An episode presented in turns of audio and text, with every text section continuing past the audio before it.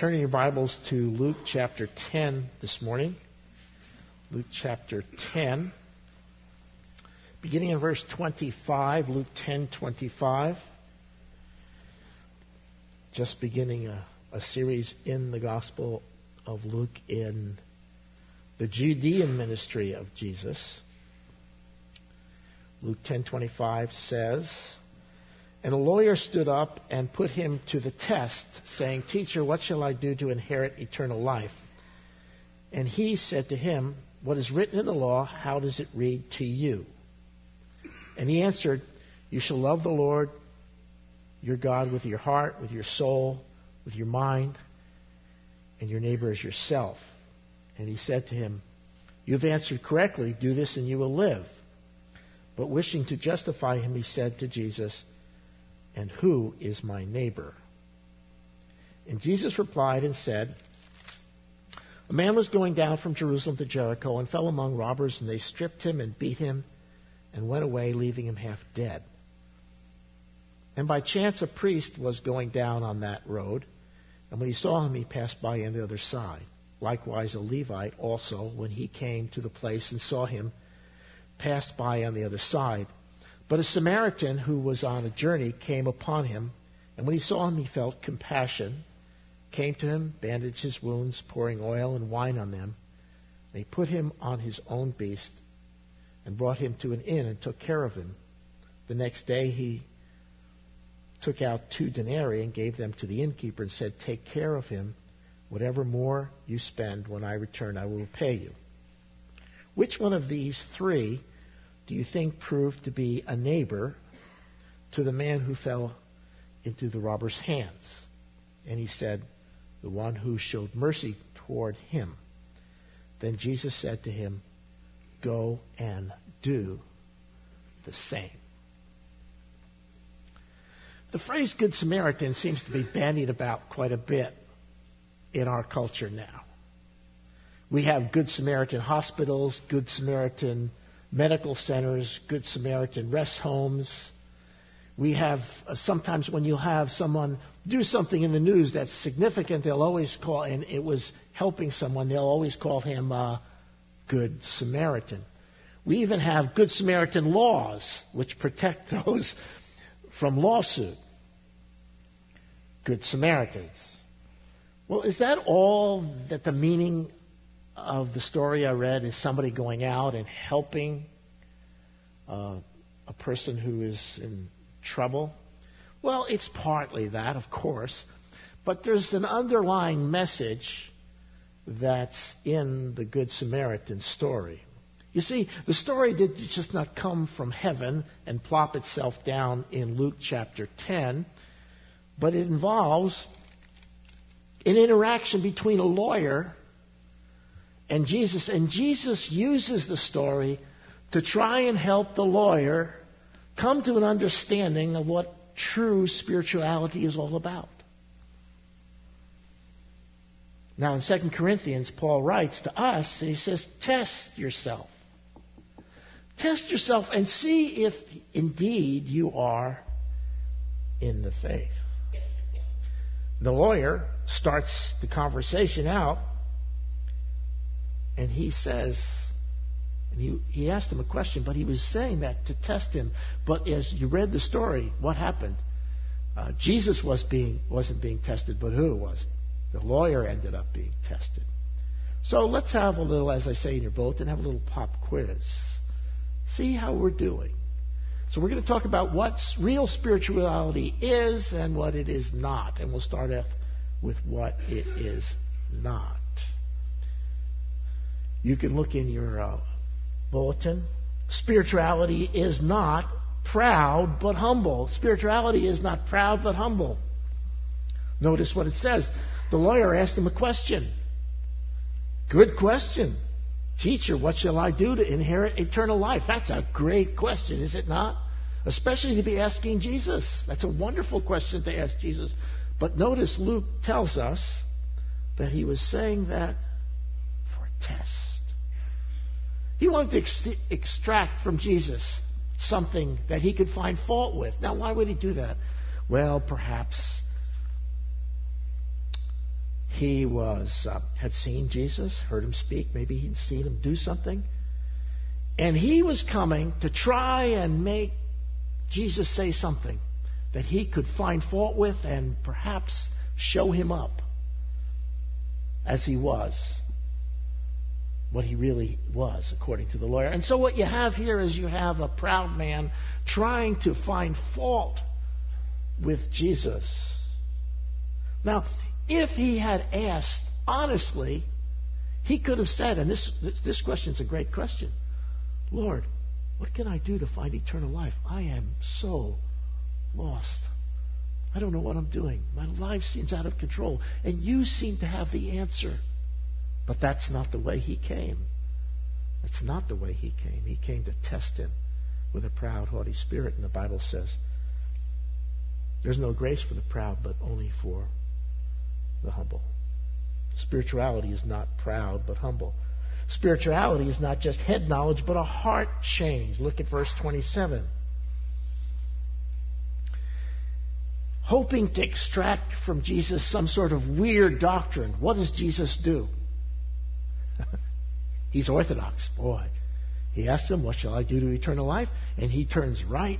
That's the way an orthodox Jew would answer that question. Nothing unorthodox, nothing strange here. Jesus turns to him and says, well, what does the law say? How does it read to you? The lawyer answers the question. He is an expert at the law, and he answers the question right. You shall love the Lord your God with your heart, soul, your strength, and your mind, and your neighbor as yourself.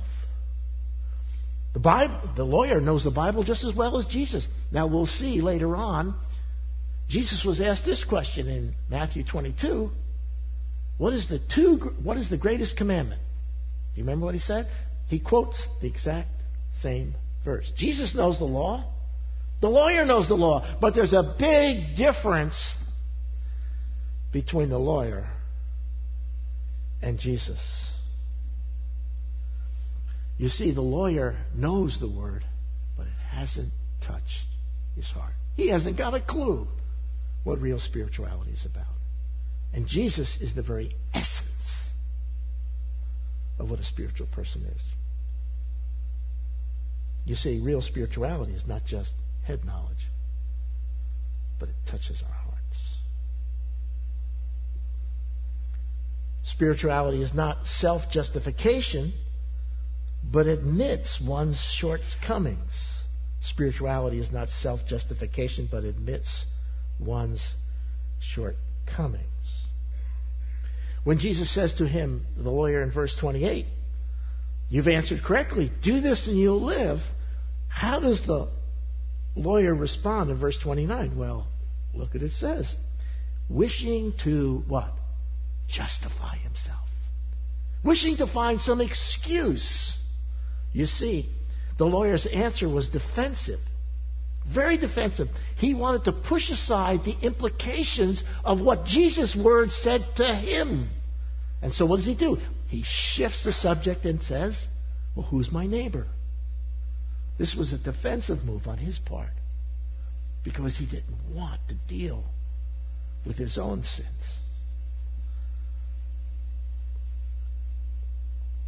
One of the classic signs of a spiritual person is what? Is being able to admit their own sinfulness. Not like Adam. What did Adam say? It's my wife.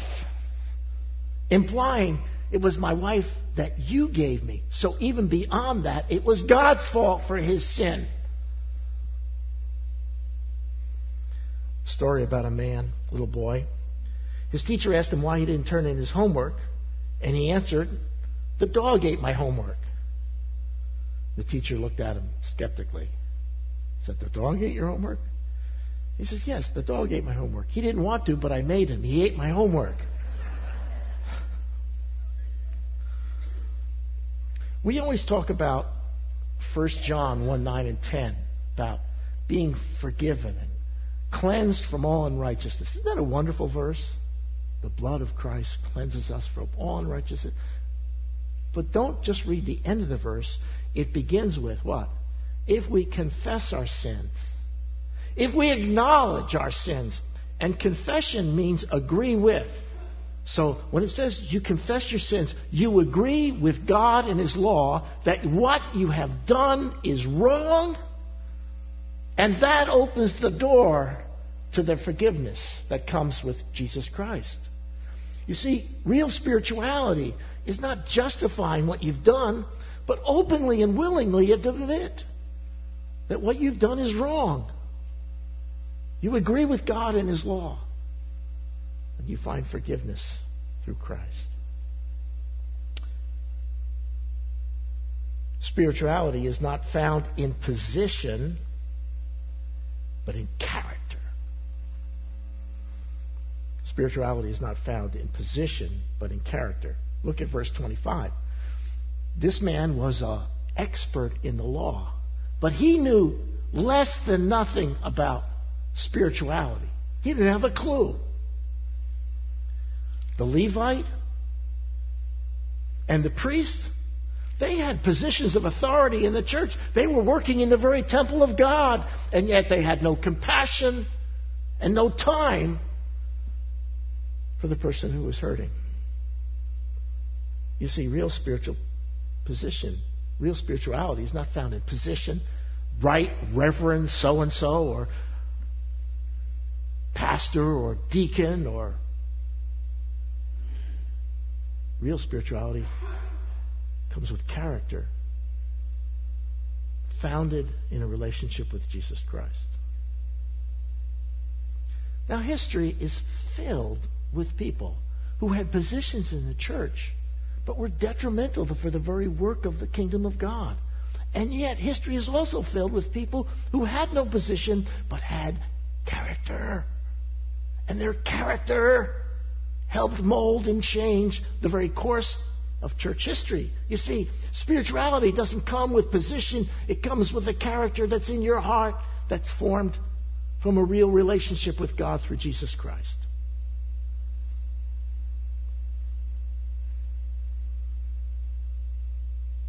Spirituality is not found in position, but in character. Someone once asked me, well, what should we call you, Neil? I was going to kind of an official position. Just, what should you call me? Just call me Neil. Just call me Neil.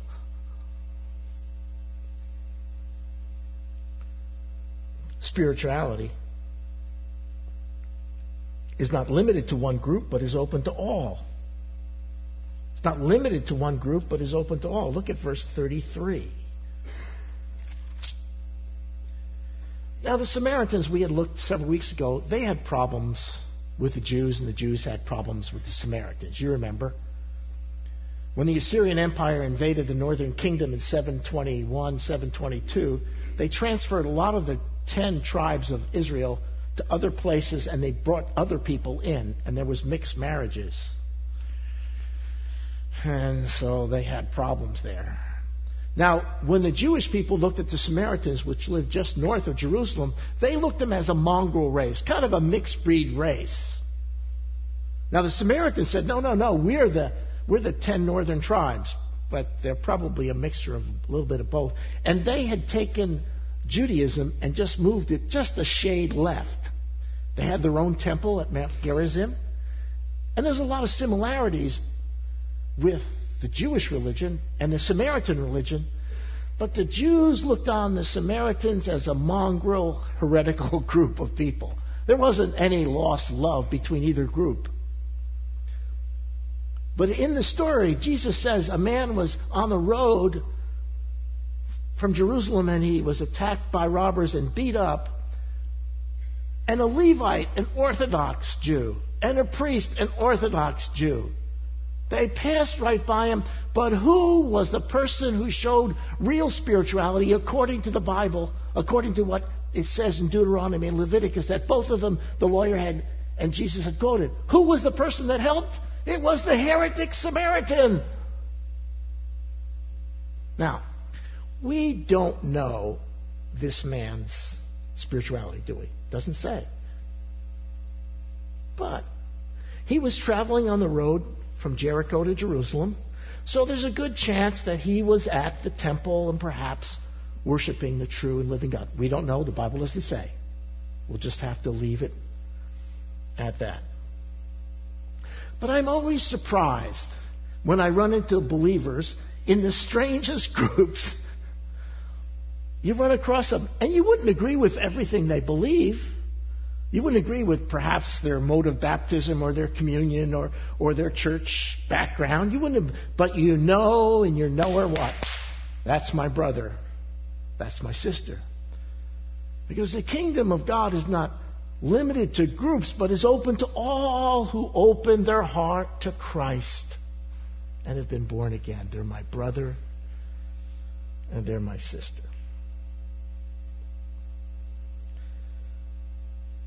Story about Chuck Smith going to heaven.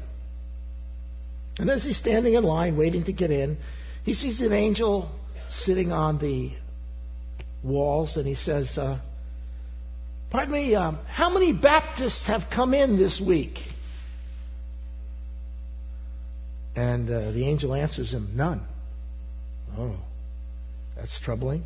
How about Methodists? Any Methodists? How many Methodists have come in? No Methodists. The angel says, how about Presbyterians? No Presbyterians. Lutherans? No Lutherans. Church of Christ? No, none. And then Chuck says, looking, well, how many Calvary Chapel people? And the angel answers, none. Oh, no. And the angel continues, we don't know of any of those names. We only know of Christians.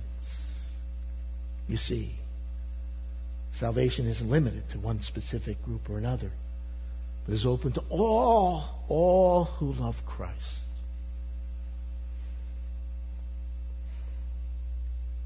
So, spirituality, what it's not.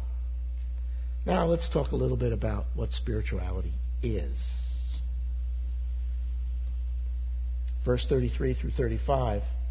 Spirituality is measured by our words and our deeds. Look at verse 33 through 35. The Samaritan comes. He sees him. He has compassion on him. He ministers to him. He cleans his wounds. He puts him on his beast. He takes him to an inn. Then he speaks to the innkeeper, and he says, you take care of him. Here's 2 denarii, and whatever's extra you spend, I'll take care of it. You see, real spirituality is measured by our words and our deeds. What we do and what we say. Now in James chapter 2, James writes considering how we validate our faith. And James says, well, if you say that I have faith, what good does that do to you if your faith doesn't have any works? And he uses the same example. If you see your brother or sister in need and you help them out and you have the resources to help them, what good is your faith if you can't even help that person? And the implied answer is, it's no good. You have phony faith. Some have even translated that passage. You see, you can say that you have faith all day long, but faith without works is dead. Now, faith... your works doesn't save you. We know that. But what you say and what you do, examples, your faith. Now, Jesus calls us to be what? Salt and light.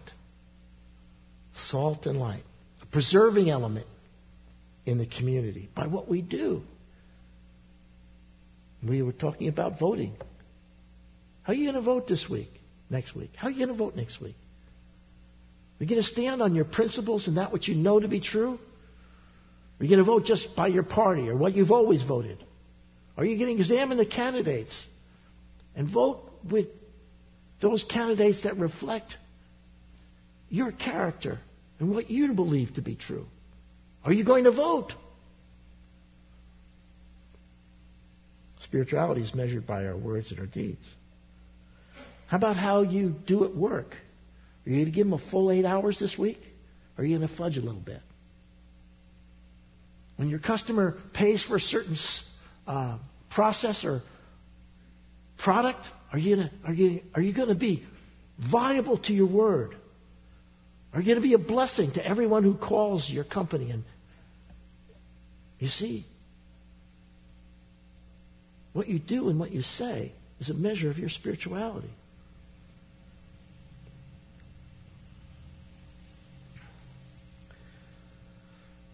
How about the pro-life issue? Let's take that. Why are we so pro-life here at Calvary Chapel? Why are we so pro-life? Well, the fact of the matter is there was approximately 47 little preborn children that have been massacred by the abortionists in this country. And to a large extent, the church in general has allocated little funds or action to stop the Holocaust. Like this Samaritan man. Some would say, well, what we need to do, Pastor Neil, we just need to preach the Bible, preach gospel, and pray. And I believe in preaching the gospel and praying. That's not the issue. And some would say, well, you know, that's political. That's a political, and we don't want to be involved in politics. But that sounds a little bit like verse 29, when the lawyer said, "Who is my neighbor?" It smells like that verse, doesn't it? Of course it does. Of course it does.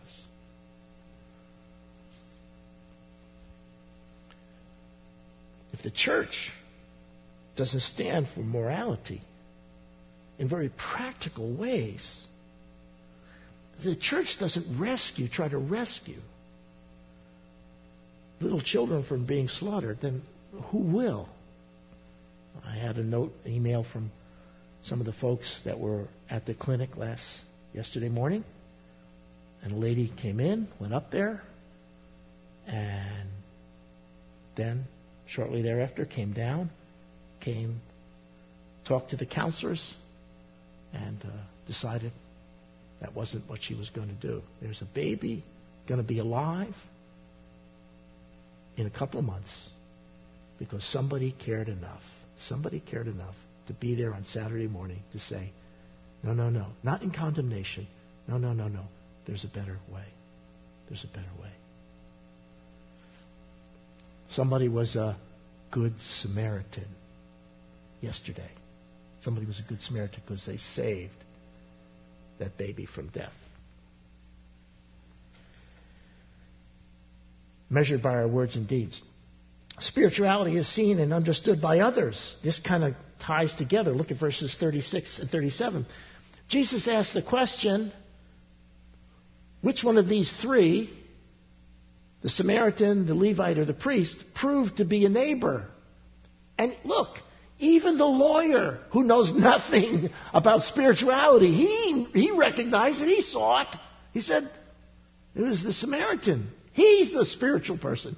He's the neighbor. Now, do you notice what Jesus did with him? Wasn't that cute? See, he asked the question, well, who's my neighbor? And then what does Jesus do? He switches it around. And he says, he talked about what the quality of the person is truly the neighbor. Now, the point I want to get here, however, is that the lawyer saw it. Now, we can say all day long, as a church, we believe that Jesus is the way, the truth, and the life. No one comes to the Father but through Jesus. Okay, we believe that. We say, yes, we believe that. And people looking at us will say, well, it's very good that you believe that, but how are you acting? And are you giving any money to missions? Are you supporting any people reaching out to Jesus? Well, they can look at us and say, well, you guys say that everybody's lost without Christ, but are you sending missionaries? Are you doing anything for those people in faraway places? They can see it. They can see if we really believe it. And here's the question. Do we really believe it? Because the unbelievers can watch us and they'll know what we believe by what we do. Even the unbelievers will see it, just like this lawyer. They can see it. And especially so can we. Spirituality is seen and understood by others. It's commanded by Jesus. Look at verse 37. Go and do the same. Now, we'll get into that in just a minute, what Jesus means by that. But it's not an option. It's not an option. It's a commandment. Finally, spirituality is started as we end. And you're thinking, what are you saying, Neil? Well, let's go back to verses 26 and 28. The lawyer asks him, what shall I do to inherit eternal life? Jesus says, what's written in the law? And at first reading, you're thinking, Jesus, don't you even know? I mean, why did he bring him to the law? Why didn't he say, what can I do to eternal life? He should have said what? Accept the Messiah. Here I am. Believe in me and you'll have eternal life. That's what the Bible teaches, right? What's the problem, Jesus? Don't you even know? Of course he knew. What was he doing? He was bringing him to the law. Why was he bringing him to the law? Because the law brings us to what? A realization of our own sin. He was confronting him with the holiness of God, hoping beyond all hope that he would see his own lostness in light of the holiness of God as revealed in the Scriptures. So that's Jesus' first step. Well, then the guy quotes the passage, which he knew well, and Jesus says to him, verse 28, you've answered correctly? What do you mean answered correctly? That's wrong. Keeping the law is not going to save you, not going to grant you eternal life. What was Jesus doing there? Once again, he was committing him. He's saying, here's the law, yes, and you have to keep it. He was hoping beyond all hope that the lawyer would say what? I can't do that. You know, I've tried all my life to keep the law, and I constantly fail. I'm at loss. My life is a disaster because I know of the holiness of God, and I'm not keeping it. What shall I do, Jesus? That's what he was hoping for. But what did he get? Who's my neighbor? Who's my neighbor? Smokescreen. He tried to move it away from himself. Now here's my point. Real spirituality starts as we end. What do I mean by that? When we come to the end of ourself. When we come to the end of our self-centeredness, self-justification, self-righteousness, and we see our own sinfulness in light of the holiness of God, that's the first step. And until we get there, spirituality means nothing. It's just keeping the law, which will get us nowhere, because we never keep the law perfectly, and we always fall short.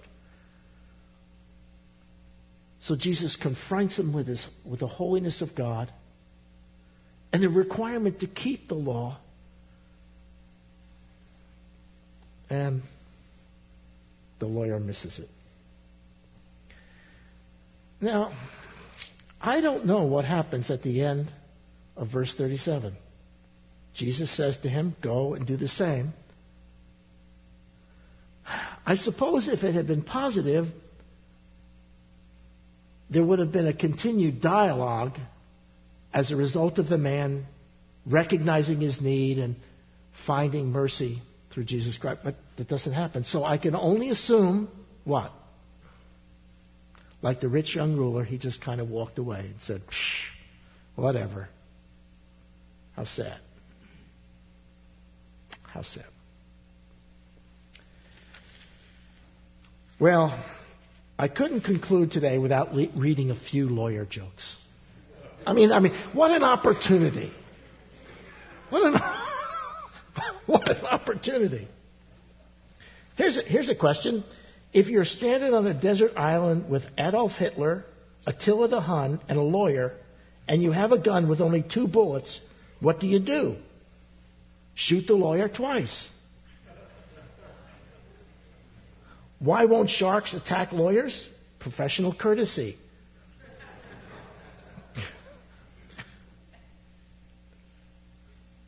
Why is going to a meeting of the Bar Association like going to a bait shop?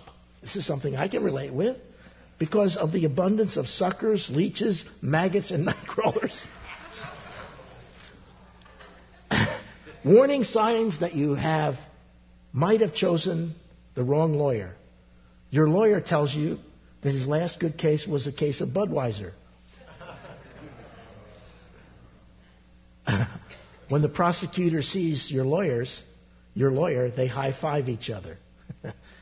And finally, warning signs that you might not need a different lawyer. The prison guard is shaving your head. Well, we like to make fun of lawyers, don't we? But in this case, we're very sad, aren't we? Because he missed it. He had an opportunity to talk with Jesus. They were talking about how to get eternal life. There it was. It's right here. Here. He just walks away. How sad. He missed it. Okay, now, let me start messing with you. Let me start interfering with your life. How'd you do on the test?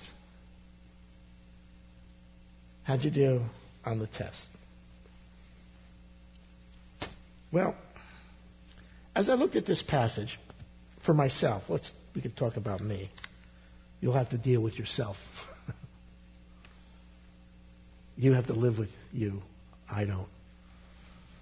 But as I see my own shortcomings and failures, and you get to see that more and more as you get older, don't you? The enthusiasm, the unrealistic enthusiasm of yourself lessens as you get older. Trust me, it does. And I see my own shortcomings and failures. And I see the requirement of God and what He requires of me. I'm overwhelmed by my shortcomings. And that's a good thing. That's a good thing. And I'm also overwhelmed by the incredible mercy of God that He would allow me to come into His kingdom. And that He would allow me to stand in this pulpit every Sunday morning and preach His word. I am overwhelmed by the goodness and mercy of God. And it comes through Jesus Christ. It's not keeping the law. It's not being Mr. Goody Two-Shoes. It doesn't even come with the position, as I said. It comes through the mercy of God. That's delivered to us freely, to everyone, through Jesus Christ. I can't keep the law. I can't come anywhere near keeping the law. But I can do one thing. I can exercise my faith in Jesus Christ. And the Bible says, and it's accounted to me as righteousness. What a gift. What a gift. Now, whenever we were given tests in school, it was always difficult. I don't know how this test is for you, but even if you failed, you can still be a winner. Because what? Because we're all a bunch of failures. We're all a bunch of losers. We're all a bunch of sinners. We all fail the test. We all could come up with A+++ by opening our lives to Christ. Amen? Let's pray.